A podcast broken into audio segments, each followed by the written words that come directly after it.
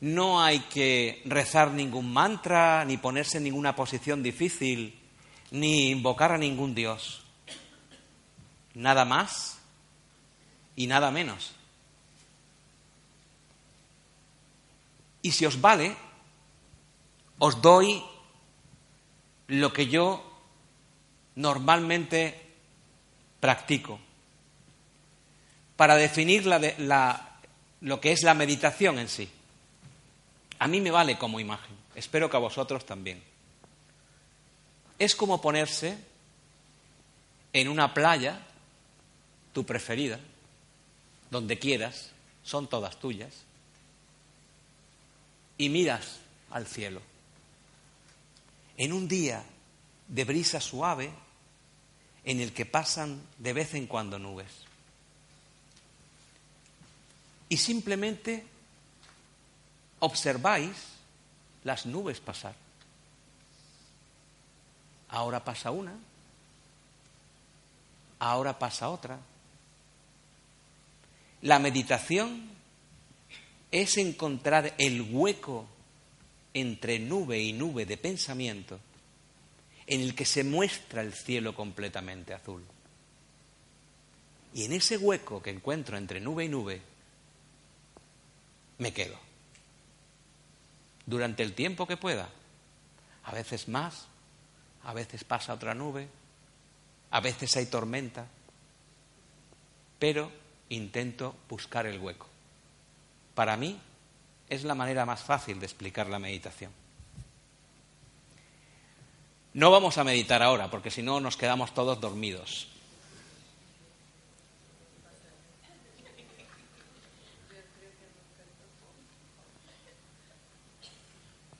Todo lo que he intentado sugeriros va destinado a hacer varios milagros en este salón como he prometido al principio de mi encuentro con vosotros.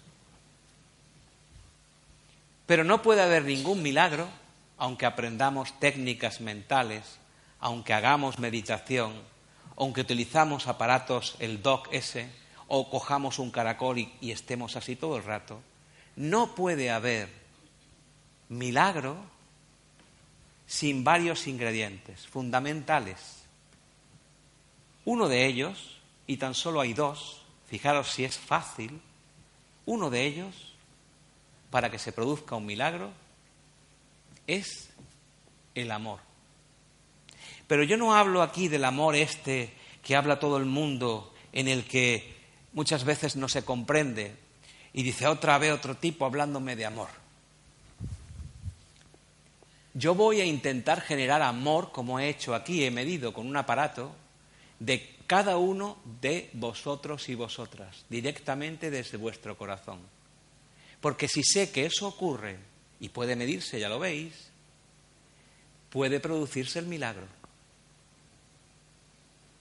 Para poder generar ese amor, hay algo anterior que hemos generado. Es decir, estoy intentando ir de un lado a otro, pero seguir un lado lógico para que os lleve a otro lado lógico por lo menos que podáis comprender, si no lo sentís, que eso es posible.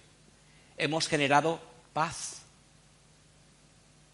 calma, tranquilidad, sosiego.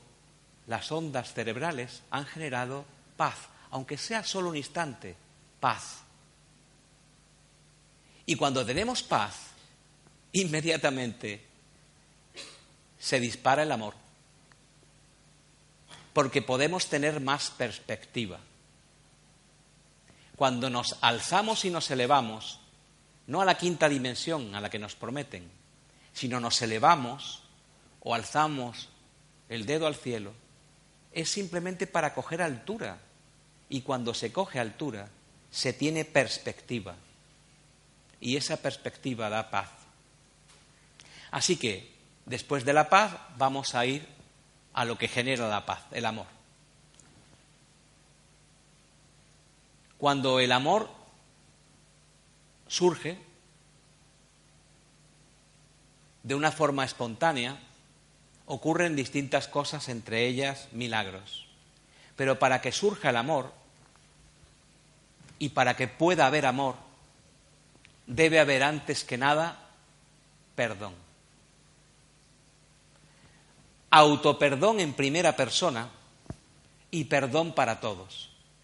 Así que voy a generar no solamente paz con las ondas cerebrales, sino amor a través del perdón. Es una experiencia muy vivida, no apta para cardíacos. Es una experiencia en la que podéis remover muchos sentimientos. Hay poco tiempo, pero sé que es muy intensa. Así que si estáis preparados y preparadas, vamos a sentir perdón y autoperdón, con un ingrediente interesantísimo, que podemos viajar en el tiempo. El perdón y el autoperdón, entre otras cosas, es una máquina del tiempo.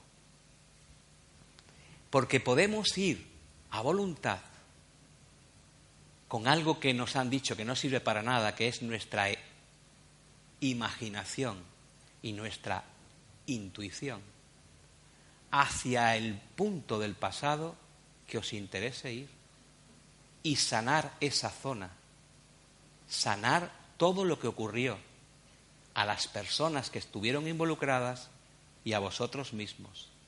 Luego es un viaje en el tiempo. Si eso no hubiera existido, porque no hay ningún tipo de culpa, y no estoy eh, ahora mencionando la culpa que tuvisteis en el pasado, si ese pasado no hubiera ocurrido, en este momento no existiríamos. Porque todos y cada uno de los fotogramas que forman el pasado hasta el punto en el que me encuentro hoy forman parte de mi vida.